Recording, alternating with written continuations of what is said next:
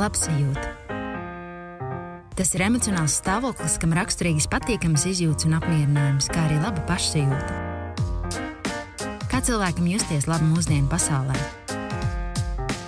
Sarunas tavai labsajūtai piekdienās, pulksten sešos vakarā. Rietumu radio studijā Ilzi Jēča.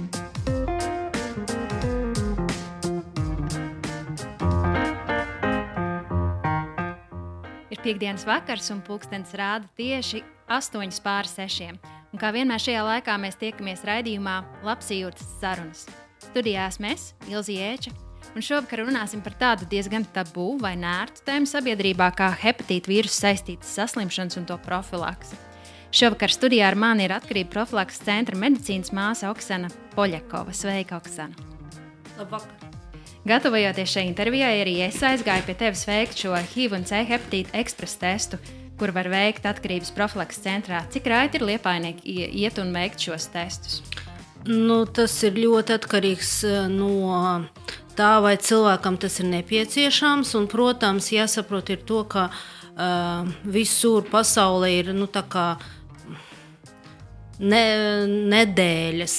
Piemēram, C hepatīta nedēļa ir vasarā, tad ir uz novembra laiku, tādu tumšo laiku, ir HIV nedēļa, kura veltīta 1. decembrim AIDS dienas piemiņai. Un sakarā ar to, tad, protams, tājas nedēļas cilvēki ir aktīvāki. Bet jāsaprot, ir to, ka jebkurš cilvēks, jebkurš liepais iedzīvotājs, jebkurā darba dienā uh, piezvanot, pa telefonu un pieteikties uz konsultāciju, viņš var gan veikt testu uzreiz, gan vienkārši pakonsultēties, nu, ja, ja viņam kaut kas ir noticis. Bet, protams, tāda plašāka sabiedrības nu, kā, uh, nu, neredzējums, bet nu, vēlme testēties ir tieši uz tām nedēļām. Ja? Nu, kad ir panorāma, vai avīzes, vai radiotika, nu, tā, akceptēt tas pārbaudes vajadzību. Un, iespējamība. Bet jebkurš, jebkurš var nākt un pārbaudīties pavēlti. Un, uh, pie, nu, tagad ir Covid laiks, un jāpiesakās pa telefonu. Es varu nosaukt to telefonu, ja tas ir um, 634, 56, 120. Jūs varat piezvanīt jebkura darba diena no 8 līdz 10 pieciem un pieteikties uz konsultāciju un attiecīgi arī uz testiem. Bet runājot par testu, tā rekomendācija ir tomēr jebkuram cilvēkam, veselam vai ar pazīmēm, tomēr iet vienreiz gadā vismaz iztestēties. Pilnīgi noteikti. Tas ir saistīts ar to, ka Latvija ir ļoti dramatiska situācija saistībā ar HIV infekciju. Mēs esam pirmie Eiropā pēc jaunu atklātu gadījumu skaita un un aitu skaita, tas nozīmē, ka jebkurš cilvēks, jo īpaši aktīvi, nu, aktīvs, seksuāli aktīvs no 20 līdz 40 gadiem, nu, jo īpaši.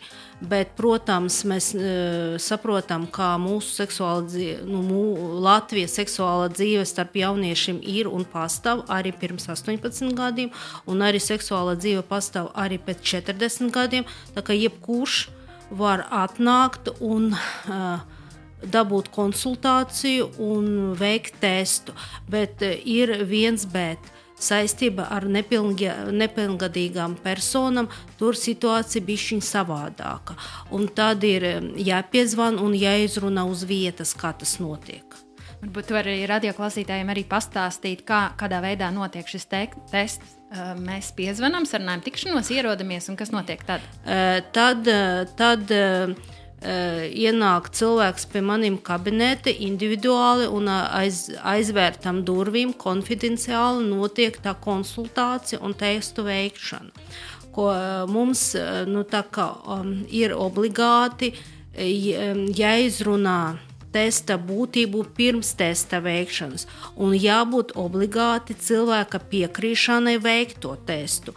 Vien, vienkārši uh, nedrīkst būt tā, ka cilvēks nezinot, uz ko viņu pārbauda, atnāk un viņam tur uh, uzstājas. Ja? Tad, tad viņš ienāk, viņš apsēžas. Un tad mēs izrunājam to, to būtību, kas ir noticis. Jā. Tas ir svarīgi, tāpēc, kā cilvēki nesaprot, ka nepietiek, varbūt nepietiek ar vienu reizi atnākt. Ir, ir, ja tas ir tīri profilaktiski un nekāda riskanta uzvedība pirms tam nav bijusi, nekas tāds gadījums, kurš liek aizdomāties par to infekciju, nav bijis. Tad, protams, ir vienu reizi ar to pietiek. Bet, ja cilvēkam ir bijis kaut kāds kontakts, aizdomīgs, tad tur ir jāskatās, tāpēc, ka šī slimība ir ielikās ļoti nu, tāds uh, lūgu periods, ja, un tur jāpaiet noteiktam laikam, kamēr tā atbilde nu, tā būs zināma konkrēti, vai negatīva vai pozitīva. Un, attiecīgi, tad mēs izrunājam šo visu lietu, tad mēs veicam testus. Testus testi mums ir viss notiek konfidenciāli, ko es jau pieminēju. Un, um, Otrais ir tas, ka viss ir vienreizējs, nav ko baidīties. Nu, tā kā tur ir kaut kādas nezināmas lietas, un tā tālāk. Viss ir vienreizējs, tad atbilstoši visiem noteikumiem, dezinfekcijas no uh, eh, SPK centrā eh, algoritmam mēs veicam testu. Un 15 minūšu laika jāpagaida. Pa, pa to laiku mēs izrunājam būtiskas lietas, eh, kas, kas ir saistītas ar tām slimībām, un ka, nu, uz ko jāvērš cilvēka uzmanību, kā, vi, ko viņam darīt, ko, ko nedarīt, kam pievērst uzmanību un kam nepievērst uzmanību. Un pēc tam tad attiecīgi es paziņoju atbildi. Un, skatoties, kāda tā ir atbilde, tad, ja tā, tur ir negatīvs un cilvēks profilaktiski ir atnācis, tad viņš ir sveiks un vesels iet, un tad mēs tiekamies pēc gada. Bet, ja, piemēram, viņam tas tests ir pozitīvs, tad mēs izrunājam tālāko algoritmu, ko, ko viņam darīt, kā viņam rīkoties. Uh, Un, protams, ja tas kā, mm, tests, kurš ir veikts uzreiz pēc tā notikuma, tad jāpaiet konkrētam laikam, tad mēs izrunājam, pēc cik ilga laika viņam jāatnāk pie maniem vēl vienreiz, lai dabūtu to apstiprinošo. Nu, neapstiprinošu, bet uh, nākamu kā kārtu, lai uh, precīzāk uzzinātu, vai viņš uh, tomēr ir ir, ir uz šo brīdi vesels, vai viņam jārīkojas bišķiņ savādāk un jāvēršas pēc palīdzības pie infektologiem. Nu, starp citu, tā kā tu dari arī diezgan daudz emocionālo darbu, kā medicīnas māsa, um, veicot šos testus. Nu, es teikšu, godīgi, man bija arī diezgan grūti saņemties, uh, aiziet, izdarīt testu. Jo, lai arī nav neviena objektīva iemesla, kāpēc rezultāti būtu slikti, tomēr nu, ir tā, ah, ja nu sajūta. Kā tavuprāt, varētu veicināt to, ka cilvēki tomēr jūtas nu, emocionāli drošāk, drosmīgāk iet izdarīt testus? Tā kā nākt pie maniem vai, vai pie maniem kabinetiem. Nu, izdarīt testus. Jo, nu. E, nu, at, nu, saņemties un, un atnākt. Es domāju, ka tas ir ļoti liela nozīme. Ļoti liela nozīme ir e, radio, televīzijai un arī ģimenes praksēm. E, lai eh, visas tas lietas eh, tika izrunātas, un tas nebūtu nekas sarežģīts par to, kā mēs veicam, piemēram, rentgena apskatu. Nu, ne ne rentgenu, nu, re, rentgenu, kā mēs veicam katru gadu. Tas ir jābūt pašsaprotamai lietai, kura neliecina ne par ko citu, vienkārši kā profilaktiska, atbi, um, profilaktiska pārbaude. Tāpēc, kā Eh, kā jau minēju, slimība ir diezgan nopietna. Uz šobrīd neizārstējama un jārēķinas ar to, jo mēs ātrāk, apārstējama. Tas nozīmē, jo mēs ātrāk versīsim uzmanību, jo mēs ātrāk dabūsim, piemēram, pat nu, tādu. Uzzināsim, ka mēs esam HIV pozitīvi, jo ātrāk tas notiks, jo ātrāk cilvēks dabūs pavēlti Mūsu valsts ir viss notiek pavelti saistībā ar HIV. Viņš pa, pavelti dabūs palīdzību, attiecīgi viņam nozīmēs terapiju, un viņš dzerot vienu vai divas tabletes dienā dzīvos tikpat ilgu mūžu, kā jebkurš, cilva, kā jebkurš cits, kurš nav inficēts ar HIV. Mm. Un, slimību. Domājot par to algoritmu, ja tas tests, diemžēl, izrādās pozitīvs, tad kā? E, tad ir jārīko, jārīkojas tā ka īstenībā cilvēkam pēc iespējas ātrāk jātiek pie infektologa. Vai tas notiks ar, ar manu palīdzību uz infektoloģijas centru, zvanot un piesākoties uz konsultāciju. Tur ir strādāt tā saucamais zaļais koridors. Tas nozīmē, ka cilvēku pierakst uz pirmreizējo konsultāciju pēc iespējas ātrāk, nu, cik, vien, cik vien var ātrāk. Bet vēl viena iespēja mūsu um, slimnīca, reģionāla, Liepais reģionāla slimnīca, arī pieņem infektologi. Un tā ir skaita doktora Etere, pie kuras var vērsties pēc palīdzības un tad tālāk uh, izrunāt. Uh, ar infektuologu visu tā, nu, tālāko rīcību. Tāpēc, ka ar ekspresu testu mēs neesam laboratorija, Tātad vai nu cilvēkam vēl viena iespēja, vai viņš iet pa taisnu pie infektologu, un tad infektologs nozīmē vēl vienreiz analīzes. Un tā kā dabūna apstiprinājuši diagnozi, dia, apstiprinājuši diagnozi no infektoloģijas centra, ja, kur ir specializēta laboratorija, vai nu viņš iet pie ģimenes ārsta, dabūna no viņa nosūtījumu uz HIV analīzi un iet uz jebkuru citu laboratoriju.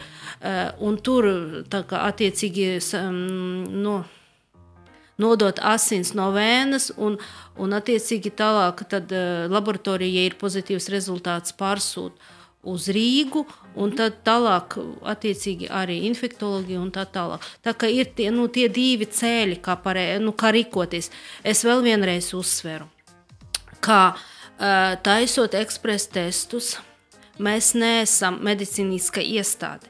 Ekspresa testi ir domāti tām, lai pievērstu cilvēku uzmanību veselībai un, protams, tai problemātikai. Un sakarā ar to ir ļoti svarīgi saprast, ka jebkurai mūsu analīžu atbildē, ko mēs sniedzam, ir vajadzīga apstiprinoša diagnostika. Un tad, attiecīgi, liela laboratorija pie attiecīgi tur apstiprina vai nu, neapstiprina. Mm. Droši vien vēl viens veids, kā kontrolēt savu veselību, arī ir kļūt par regulāru asins donoru, ja tas ir iespējams. Pilnīgi viennozīmīgi, un jebkurš arī Latvijas iedzīvotājs var iet no 18 gadiem.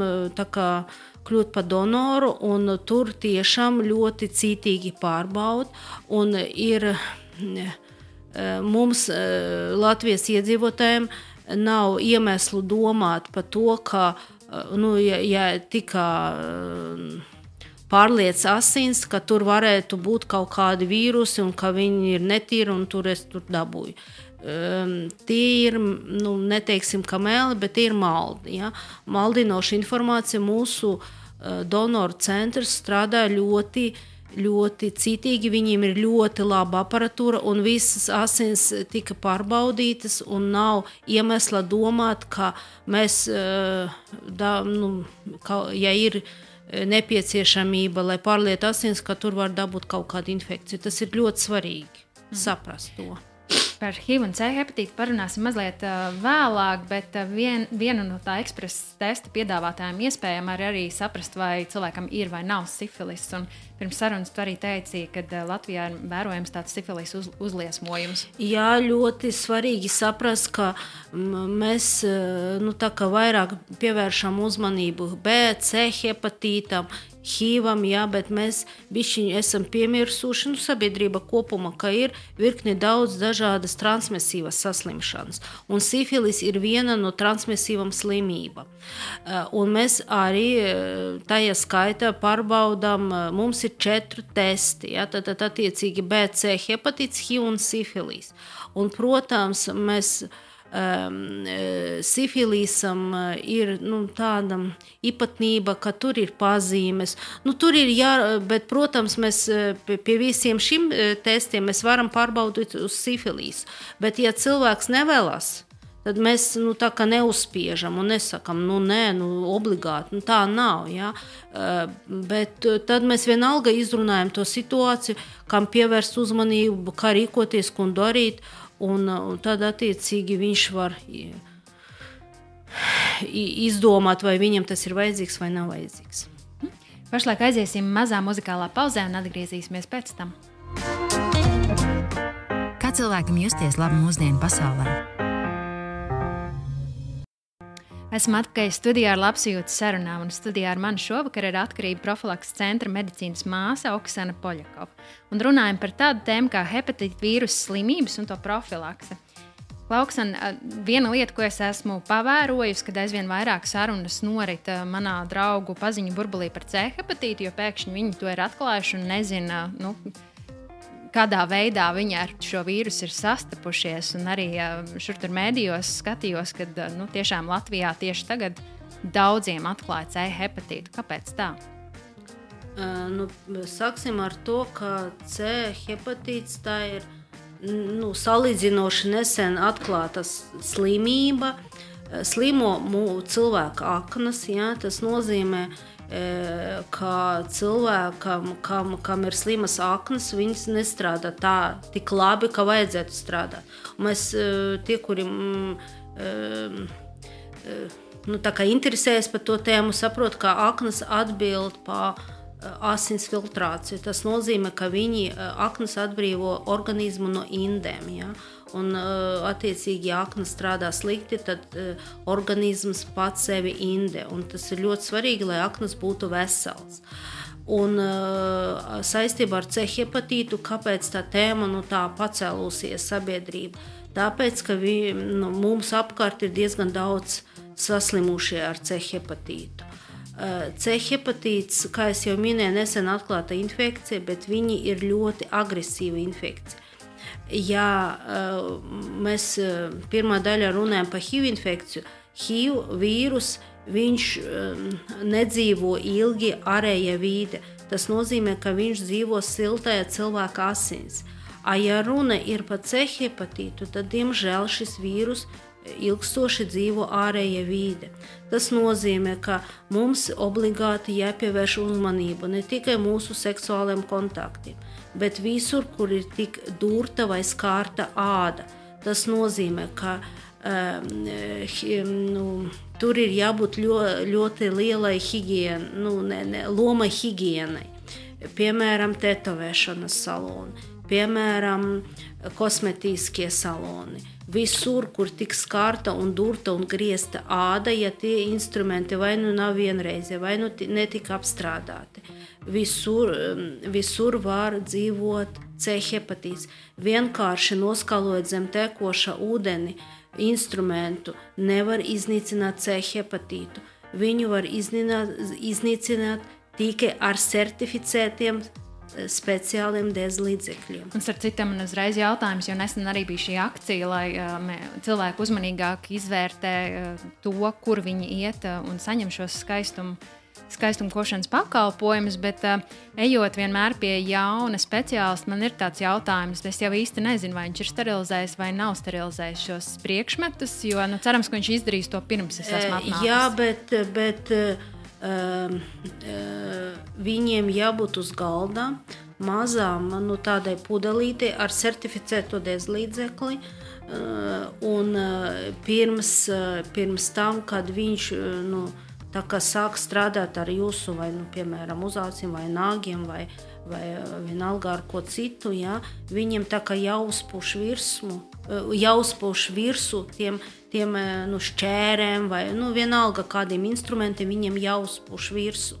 Un, protams, jums ir jāskatās apkārt, kā tas notiek. Jābūt cimdiem, jābūt maskai, jābūt attiecīgi viņiem tādiem speciāliem aparātiem, kuri viņi dezinficē. To. Ne dezinficē, un arī autoklāvi tādi nelieli, kur viņi tā kā autoklavē tos instrumentus. Uh, cilvēkiem šajā ziņā tagad ir jābūt ļoti izglītotiem, jāskatās apkārt. Un saprotiet paši, ja tas ir licencēts kosmetiskais salons, ja, tad tur ir lielāka varbūtība, tur ir visas atļaujas, ja, tur ir sanitāra apskata bija un tā tālāk. Ja, tad, tad arī tie cilvēki, kuri strādā tur, viņiem ir sanitāras grāmatiņas un viņi tā kā pievērš lielāku uzmanību uh, tai higiēnai un tai dezinfekcijai. Nekā tie cilvēki, kuri strādā piemēram mājās, kaut kādos pagrabos.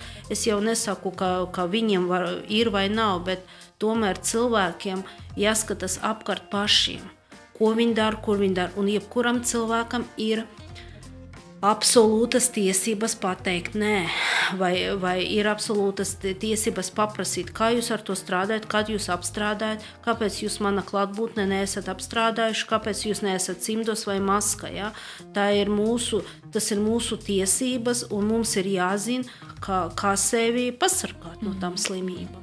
Tad droši vien ir, ir, ir svarīga drosme arī palūgt, lai sterilizētu Es domāju, ka drosmē, drosmē viennozīmīgi jābūt, tāpēc ka tā ir mūsu veselība. Mm. Un uh, veselība ir vissvarīgākais, kas ir cilvēkam. Ja mums nav veselība, tad mēs nevarēsim, nu, nevarēsim mm. pildīt savus ikdienas, um, jebkuras neapmierināt, ne pildīt vajadzības. Nu, jā, un lasīju, ka veikt analīzes C hepatīta noteikšanai iesaka cilvēkiem, kam ir darba spēja samazināšanās un koncentrēšanās spēja zudums. Un Slimība var izpausties līdzīgi kā B hepatītam, bet papildus tam C hepatīta slimniekam raksturīgs kašķīgums un viegla aizkaitinātība. No ārstiem .lv es šo paņēmu.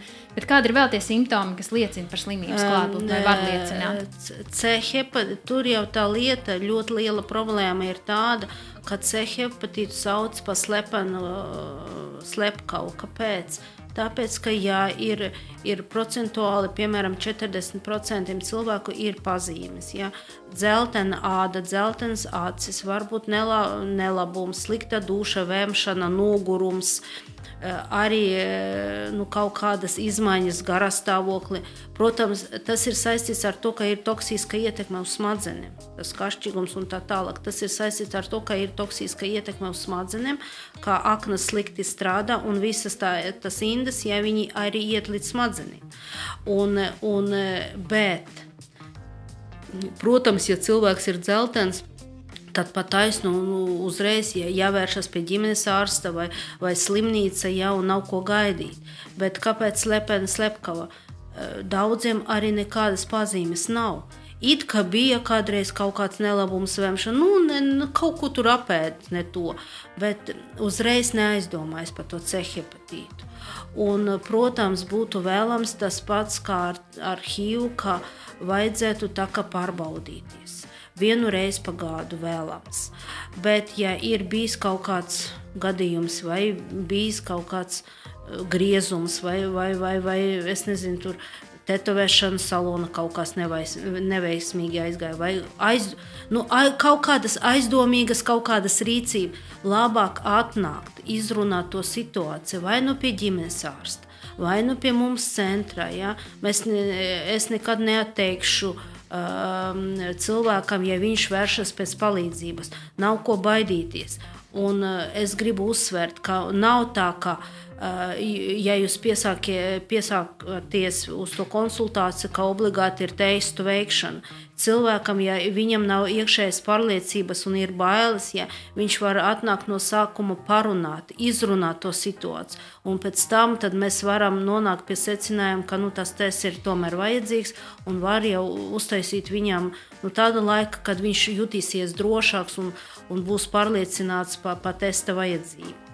Nu, tā statistika rāda, ka Latvijā ir vairāk nekā 40 tūkstoši pacientu ar, ar tieši C hepatītu. Un, un viņi ir aprēķinājuši, ka 20 tūkstoši ir tie staigājošie, kas pat nezina, ka viņiem ir C hepatīts. Drošāk ir droši vien pārbaudīt un varbūt atrast arī to, to lielo cēloni mūsu sliktai pašsajūtai.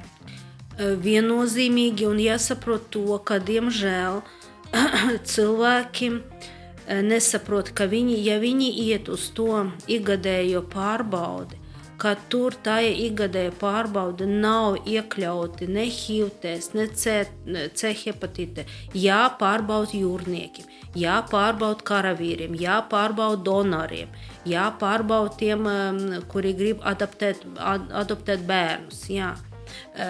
Pārbauda varbūt mediķiem. Jā. Bet viennozīmīgi paras, nu, pirms operācijas, nu, kaut kādas manipulācijas veikšanas, jā. Bet eh, tiem, kuri ir vienkārši parasti cilvēki un viņiem nav bijusi nekāda tāda saskarsme, nav tas tests ir, ir iekļauts tajā uh, ikgadējā pārbauda. Un tāpēc ir uh, iespēja vai nu pašam uh, iet uz laboratoriju un teikt, ka es gribu tādu testu. Protams, labāk būtu izrunāt to situāciju ar ģimenes ārstu un, un tā kā dabūt to padomu. var nākt pie mums konfidenciāli, arī uztaisīt testu. Tas ir viennozīmīgi svarīgi, tāpēc, ka tiešām es pilnīgi jums piekrītu, ka viena trešdaļa absolūti pat uh, neiedomājas, ka tas, tā, tā slimība pastāv, un, un viņa var būt gan mums, gan mūsu uh, kaut kādiem pazīstamiem un ģimenes loka, ka, ka tas viss var būt. Ja? Ar, to ar to ir jārēķinās un par to ir jāizdomājas. Un jābūt nu, tādam veselīgam, eh, izglītotam. Eh, kā, kā ir lietas, kuras jādara katru gadu. Ja? Kā mēs, kā mēs uh, ejam pie, pie, pie stomatologa, kā mēs ejam pie ginekologa, kā mēs tur ejam pie pie ģimenes ārsta.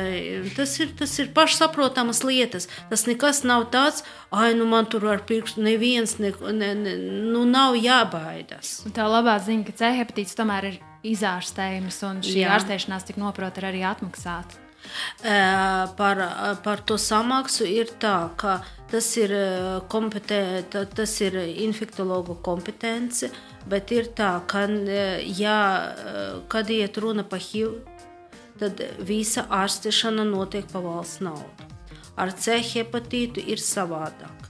Ar to ir jārēķinās, ka tā ir infektologa kompetence, bet tur ir tikai 12 nedēļas vidēji, 12 nedēļas un uz 90% cilvēks tika izārstēts. Eh, par to naudu. Tur ir, eh, tur ir svarīgi saprast, kāda ir, mm, kāds ir genotīps, kāda ir stadija. Tur tā ir ārstu infektologu kompetence, un tad viņš izvērtē, vai, vai ir pavēlti, vai ir pamāksu. Bet jāsaprot, sabiedrība ir to, ka hepatīts ir akūts un hronisks. Ja? Jāvēršas pēc, ies, pēc iespējas ātrāk un būtu labāk, eh, kad ir akūts stadija. Ja? Bet eh, šobrīd mm, mūsu valsti arī ir pieejama hronisku hepatītu ārstēšana. Un ārstēšana notiek tepat Liepājā mūsu trīs infektologi ar to strādā, un cilvēks eh, un infektologi ir tiešas pieejamības speciālisti. Tas nozīmē, ka cilvēks var vērsties eh, pie mūsu infektologiem uz konsultāciju, un tad attiecīgi izzināt savu veselības stāvokli un kaut kādas sūdzības izrunāt. Viņam nozīmēs attiecīgi analīzes un izvērtēs, vai ir vajadzība vai nav vajadzība, vai vienkārši profilaktiski apskati. Laiks atvilkt elpu un aiziet nelielā muzikālā pauzē. Sarunas tavai labsajūtai. Esmu atpakaļ studijā ar labsajūtas sarunām, un studijā ar mani šovakar ir atkarība profilaks centra māsiņa Oksana Poļakova. Latvija HIV gadījumu skaitā attiecinot pret iedzīvotāju skaitu ieņem nu, dramatisko pirmo vietu Eiropas Savienībā. 2018. gadā Latvijā tika konstatēti 326 jauni HIV gadījumi, kas nozīmē gandrīz katru dienu, kāds Latvijas iedzīvotājs uzzina, ka ir inficējies. Man nav 2019. proti pagājušā gada dati, bet um, pieņem, ka viņi ir līdzīgi. Kāpēc HIV ir tik izplatīts tieši Latvijā? Uh, sāksim ar to, ka HIV ir izplatīts visur. Ja? Un uh, Latvija nav izņēmums. Bet, diemžēl, mums tas testu skaits nav tik liels, piemēram, kā Eiropas valsts. Tas nozīmē, ka mums jātestē cilvēkus nu, pēc iespējas vairāk. Un, ja mēs, protams, testēsim viņus vairāk, tad būs arī tas skaitlis vai, nu, tāds lielāks. Par to 19. gadu cipari apmēram tādi paši, pār pat 300. Un jāsaprot ir to, ka ja mē, ka, nu, bija tāds.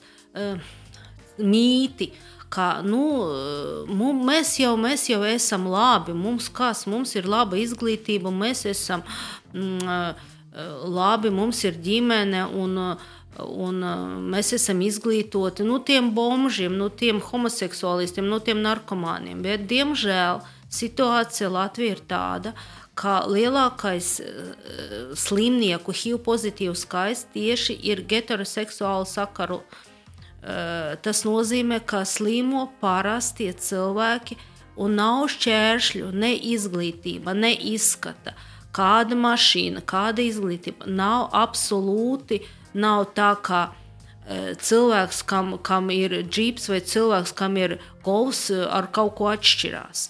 Tas nozīmē, ka jāpievērš uzmanību un, tām, kā jātestējas vairāk, jātestējas vairāk un jāsaprot, ka tas ir, kā jau minēju, pie C hepatīta, tas ir tas pats, kā, piemēram, aiziet uz rentgenu un notestēties uz HIV. Un, un svarīgi saprast, ka jebkurš seksuāli aktīvs cilvēks potenciāli var saslimt ar HIV. HIV nešķiro un, un uh, nav tā, ka uh, ir starp narkomāniem. Jā, kādreiz bija, bet šobrīd, pēdējos desmit gadu garumā, mums ir heteroseksuāli sakari, ņem virsotni. Tas nozīmē, ka jebkurš no mums var saskarties ar šo slimību. Turpretī šodien lasīju, ka strauji HIV gadījumu skaita pieaugums vērojams, jo īpaši vecuma grupā virs 50 gadiem, pretēji pārējām vecuma grupām, kur atkal tas skaitlis samazinās. Un, turklāt šajā vecuma grupā, kā jau arī minēji, dominē infekcijas iegūšana heteroseksuālu attiecību veidā. Nu, kā tavuprāt, vai tas ir saistīts ar zemu izpratnes līmeni par izsargāšanos? Pilnīgi viennozīmīgi, tāpēc, ka cilvēki domā, ja viņiem ir pārpa 50, ar to dzīve nebeidzas. Un seksuāla dzīve mums turpinās visiem. Un liekas, nu, ja mums nevar būt bērniņu, nu, tad nu, ko tad, priekš kam tur aizsargāties? T, nu, saprotiet, tā ir neizpratne par pa, pa slimības būtību. Uh, vienīgais veids, kā sevi pasargāt seksuāla kontakta laika, tas ir prezervatīvs. Un jāsaprot ir to, ka tagad uh, prezervatīvi ir dažādi un ļoti kvalitatīvi un jebkurš cilvēks var izvēlēties sev piemērotāko uh, prezervatīvu uh, ne tikai um, izskata ziņa, bet arī uh, liederīguma ziņā. Tāpēc, ka mēs esam pieauguši cilvēki un saprotam, ka tie seksuāli, seksuāla dzīve katram ir savādāka, ja? un tie seksuāli veidi arī ir dažādi. Un tad jā, jāsaprot ir to, ka uh, jāpielāgo arī to prezervatīvu seksuālu, nu, seksa veidam. Tas ir ļoti svarīgi un būtiski. Un domāt, ja man ir tikai orālais seks, nu, tad es neizmantošu pre prezervatīvu. Nu, tā mēs sevi varam pasargāt. Un jāsaprot, ir to, ka mēs varam sevi pasargāt ne tikai no šīm slimībām, par ko mēs šodien runājam, bet varam pasargāt sevi arī no seksuāli transmisīvām slimībām. Mēs jau pieminējam to sifilīs, bet tur ir virkni daudz dažādas saslimšanas. Un jo, nu, jo mēs būsim izglītotāki, jo ilgāk mēs dzīvosim. Mm. Starp citu, arī pirms sarunas mēs runājām par to, ka centrs ir viesojies arī dažādās, pie dažādām jauniešu grupām. Nu, kā tavuprāt, cik lielā mērā jaunieši izprot, izprot šo slimību būtību un izsargāšanās nepieciešamību? Pa slimības būtību bišķi, viņi jauc, viņi domā, ka HIV un AIDS tā ir viena slimība, bet man prieks par to, ka tiešām šobrīd ir vērojamas nu, izglītošana, izglītošanas līmeņa tā kā, nu, pacēlums jā, šajā jautājumā, ka cilvēki un pusauģi e, vairāk uzdot jautājumu, nebaidās, nekautrējas. Viņi nāk pie maniem uz centru, arī saņem prezervatīvus, pavēlti, kas ir iespējams. Ja? Tad viņi izrunā situācijas. Un viņi arī e, pirms tuvu attiecību veidošana nāk un pārbaudas. Man tas priece, tāpēc, ka uh, viņi sāk domāt par savu veselību, viņi uztver veselību kā vērtību. Starp citu, kā ir ar sabiedrībā pastāvošām stigmām, sevišķi mēs runājam pret HIV inficētiem cilvēkiem. Jo droši vien inficētam cilvēkam vienmēr ir jautājums, kuram tad stāstīt par uh, savu slimību, kuram ne. Un, Lasīju arī, ka viens no pienākumiem HIV inficētai personai tiek uzskatīts, ka ir jāinformē par HIV statusu savs ārsts, proti, ģimenes ārsts, gan zobārs, gan ginekologs, kā arī nelaimes gadījumos pirmās palīdzības mediķi un slimnīcas personāls. Es varu iedomāties, ka tas punkts varbūt pat varētu būt kaut kādā brīdī problemātisks, jo dzīvojot mazā pilsētā, nu, tas varētu būt sarežģīti, jo informācija varētu uh, nepalikt tikai ārstniecības iestādē.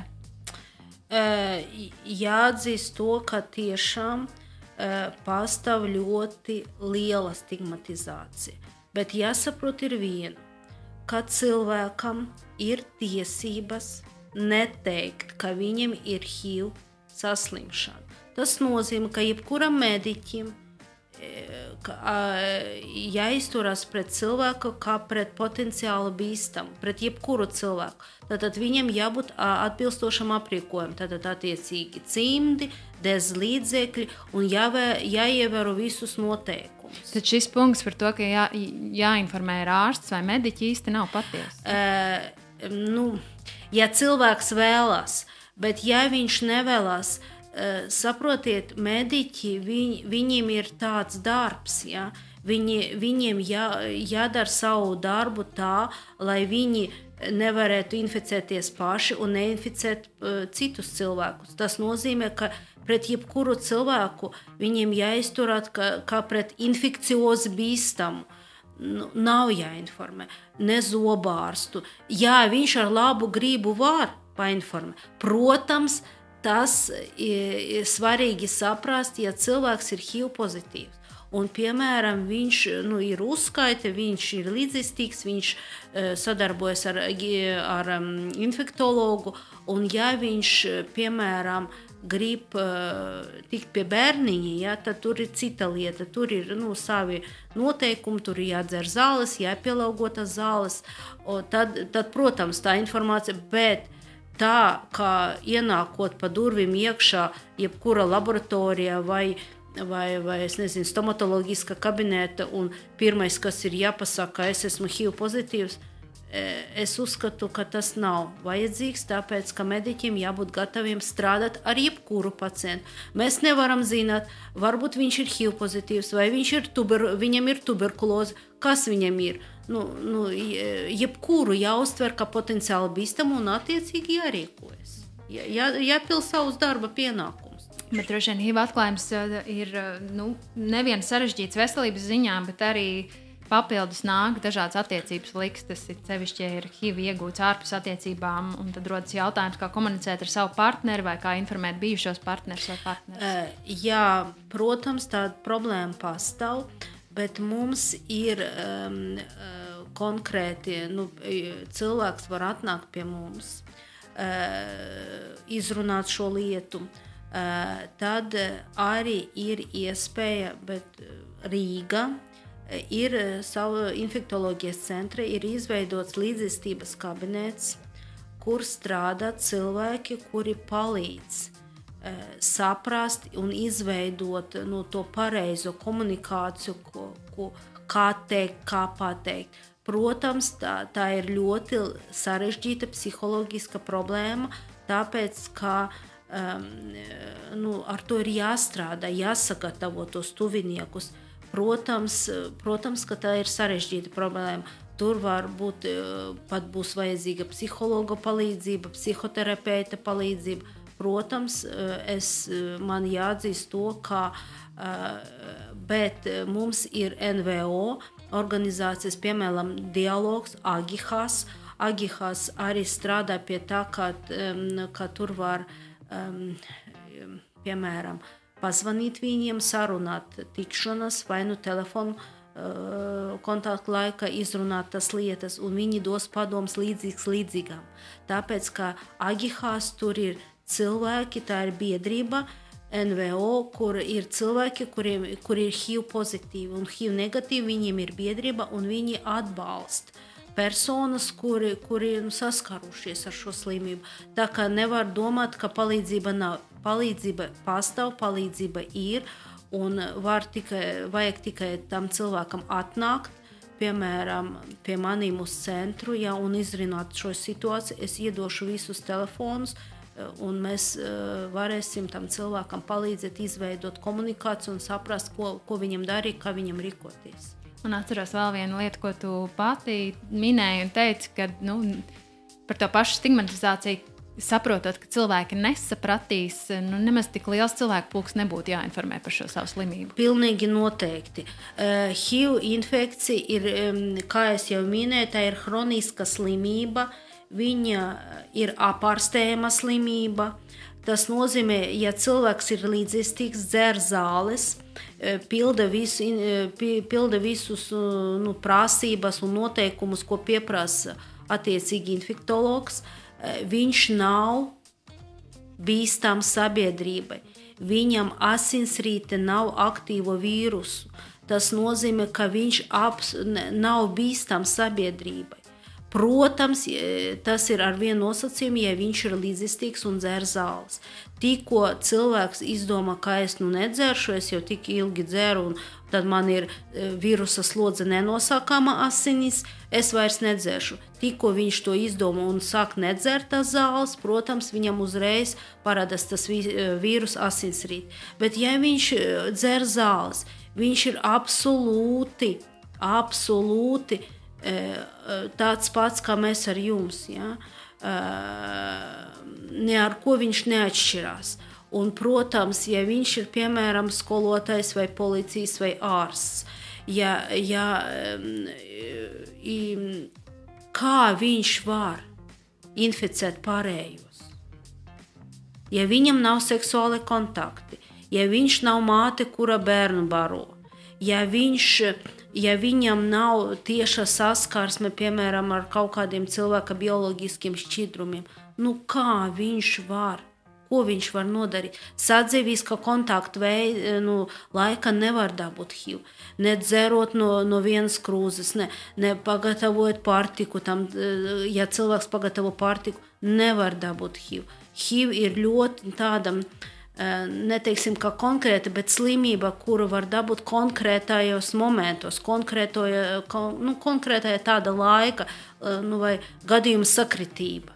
Tas nav tā, ka, piemēram, tā, ka tagad ir covid, ja, un tā tālāk. Tas ir, tā ir tā infekcija, kuru, kuru var dabūt konkrētajā laikā, konkrētajā mirkli un gadījuma sakritība. Klā, bet domājot par ātrā palīdzību, un dažreiz mums nāks sniegt ātrā palīdzību cilvēkiem, kur vēsturi vai medicīnisko vēsturi mēs nezinām. Un, ja notiek šī saskare ar asinīm, kur atkal nu, slimības vēsturi mēs nezinām, tad arī cilvēkam ir iespēja šo imunterapiju. Dabūt, Pilnīgi noteikti, ja, ja cilvēkam nu, tiešām uh, ir nu, nevis aizdomas, bet ja viņš ir pārliecināts, ka tas cilvēks, ar kuru viņš bija kopā, vai sniedzot kādu palīdzību, vai bija saskarsme ar ļoti lielu asins daudzu, un tiešām tam, tas cilvēks ir HIV pozitīvs un neārstējas, un viņam ir ļoti liela uh, vīrusa slodze, tad ir iespēja jebkuras, uh, jebkuram Latvijas iedzīvotājam aizbraukt uz infektoloģijas centru. Būtu vēlams 48 stundu laikā, nu vēlākais 72 stundu laikā, un iziet to saucamu terapiju. Tā ir mēneša laika terapija, jādzer zāles, un tas izmaksā ap 100 eiro. Bet eh, kāpēc tas ir iespējams? Tas ir iespējams tāpēc, ka tas HIV vīrus ir tāds lēns. Ja? Un viņš netik ātri apēd tas imūnšūnas, un tāpēc arī pastāv iespēja, ja, tas, ja cilvēks izdarīs to ar, nu, pēc iespējas ātrāk, tiks līdz tai Rīgai un infektoloģijas centram, tad viņš arī e, ir ļoti liela varbūtība, ka izdarot to terapiju, izējot visam tam cauri, viņš nesaslims ar to slimību. Un tuvojas 1. decembris, kas ir starptautiskā aids diena, vai arī Latvijā un, un Liepājā, jo īpaši ir plānota kāda pasākuma. Šobrīd mums ir ārkārtas situācija, un, diemžēl, Liepai nekas netika plānots bet e, nu, tāds plā, plašai sabiedrībai. Bet um, es vēl vienreiz uzsveru, tas neizslēdz mūsu darbību. Mēs strādājam, mēs strādājam katru dienu. Un, kā jau minēju, iepriekš pieteicoties, var tikt e, līdz konsultācijai. Um, jāpiesakās, jāpiezvan, un tiksiet līdz konsultācijai, un tad jūs varēsiet dabūt to pakalpojumu. Un, un, Un tas nenozīmē, ka tas notiek tikai piemēram vienu nedēļu vai divas nedēļas gadā. Tas notiek katru dienu. vienkārši jāpiesakās tāpēc, ka mēs būtu dažādas situācijas un, un nu, lai mēs varētu saplānot, kā cilvēkam ir izdevīgi, kā, kā, kurā laika no rīta, vakara, pēcpusdiena, kad, viņam, kad viņš var atnākt un dabūt attiecīgu pakalpojumu. Es jau varbūt minēju, bet es vēl vienreiz atkārtošu, ka visi pakalpojumi ir pavēlti, kas ir svarīgi mūsu laikā. Un konfidenciāli, un jūs atrodaties flotas ielā. Flotas iela 7. Es vēl vienreiz atkārtošu to telefonu 634, 56, 120. Labi, liels paldies, Oksana, par šo sarunu un par to izglītojošo emocionālo darbu, ko tu arī dari. Un ar jums, radioklausītāji, mēs tiekamies atkal nākamā nākamā piekdienā šajā laikā Rietuma radio studijā. Studijā bija es, Ilzi Eča, pie pults Cintars Kmiļevskis. Labsajūta. Tas ir emocionāls stāvoklis, kam raksturīgas patīkamas izjūtas un apmierinājums, kā arī laba pašsajūta. Kā cilvēkam justies labi mūsdienu pasaulē?